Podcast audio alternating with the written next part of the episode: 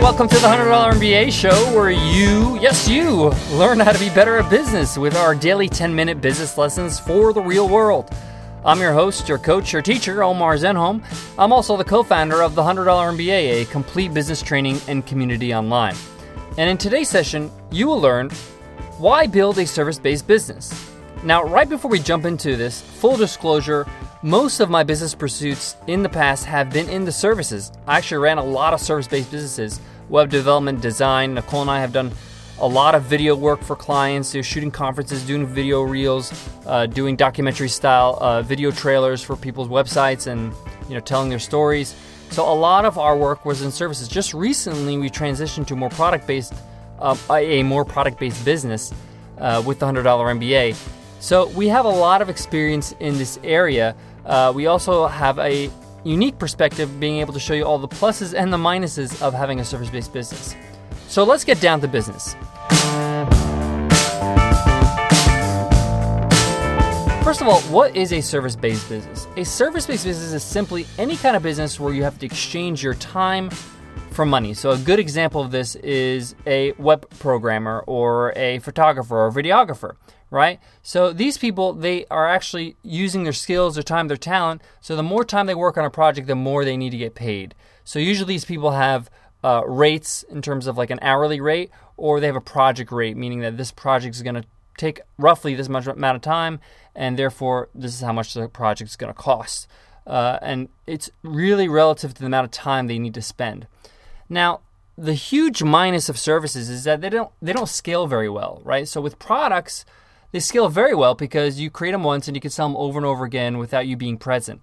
But with services, obviously you have to be present, and you only really, if you're running this business and you're the talent, you only can really do this if you're present, if you're there. A good example of this is somebody who performs live, like a stand-up comedian, right? They have to go to the show, right? Unless they're very large and have their own TV show or podcasts or CDs or something like that, then they really can't scale it. They have to go to the show and tell their jokes in order to actually earn money.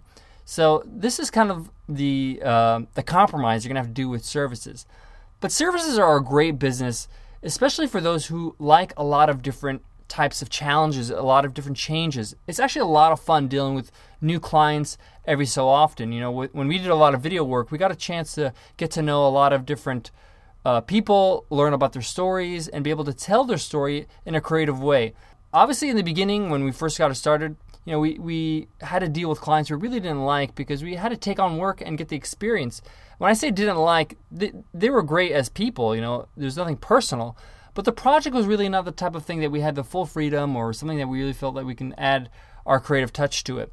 Or maybe we've just felt like the subject matter was very dry or, it was a very low budget type of project, and we weren't able to really do a lot with it.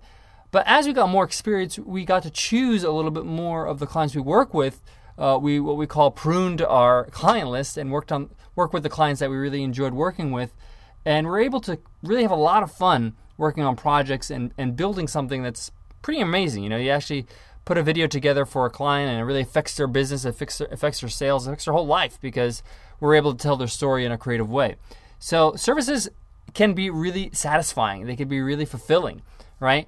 And a lot of people are kind of going away from services because they feel like, it doesn't scale. But services have their purpose. I think in a lot of ways, there's a lot of businesses in the service industry that are irreplaceable. And it's just a matter of time where you can charge more and more and more for your services. A good example of this is like a photographer. When somebody first gets started as a photographer, maybe they can't charge a lot, but down the line, there's some really famous photographers like Chase Jarvis or something like that, where he will charge $200,000 for a video shoot, right? That sounds insane to you, but people will pay him that because they really think his craft, his art is worth it. And his style is one of a kind. So services have an interesting dynamic. Now, if you are somebody who is a creator, an artist, and you like to serve people and you're in the service industry, don't think for some reason you're going to be a starving artist. You can make some serious good money as a service-based business. So the reason why I'm saying this right now is because a lot of people feel like they just put services aside and say, forget it, I'm not going to do services because it doesn't scale well. Services have their purpose, and you can really still do very well in the services industry. Now, if you're in the services, there are a few things you really need to focus on to make sure that you're successful. One is your portfolio. When you're first getting started, you need to make sure you're growing your portfolio, meaning that you can show your potential clients that you're able to produce the work that you're saying that you're doing. Now, it doesn't matter if you're an artist or if you're a plumber or if you're a hairstylist that we talked about. You know, these are all in the services. You need to show that you're able to actually perform. So if you go to, like if I went to a barbershop, it's often you'll see at the barbershop people displaying photos of different haircuts they've taken from, you know, their clients or have done for their clients.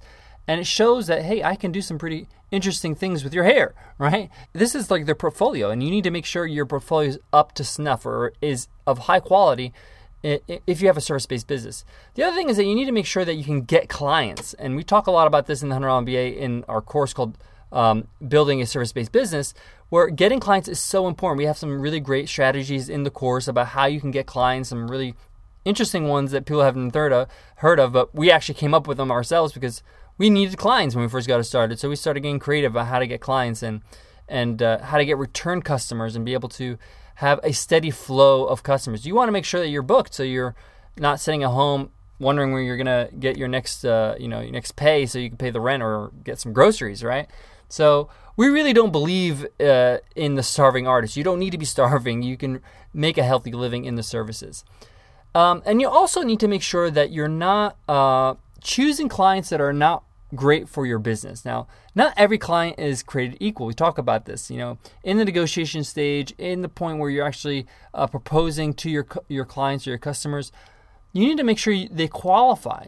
You need to qualify them. You shouldn't just take anybody with a pulse. You need to make sure that this person is going to be worth the time and effort, because one of the mistakes we made in the past is that we would just take on any client. What happens is that our schedule gets filled with these like lowballing clients, you know, clients that want a website for $1,500 or $2,000, you know, and they would waste all our time instead of qualifying for a client that I actually want to work with. And instead of having three clients that are paying me $2,000 each, I have one client that's paying me $10,000, and I'm making $4,000 more because, you know, $10,000 is more than $6,000.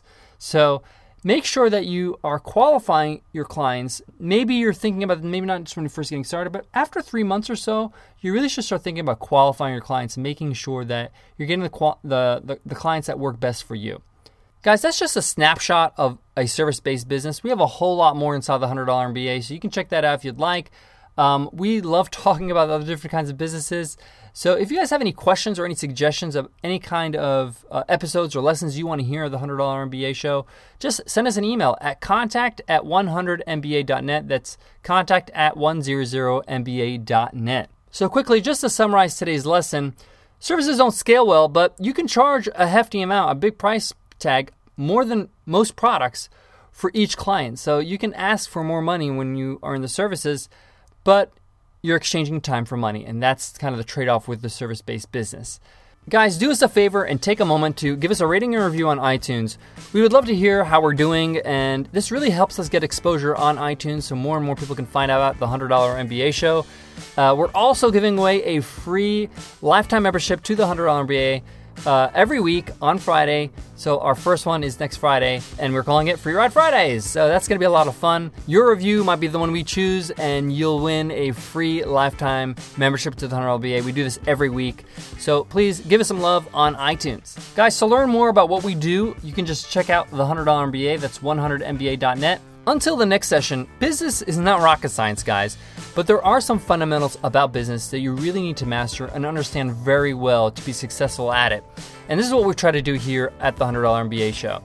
So until then, keep on learning, keep on growing, guys.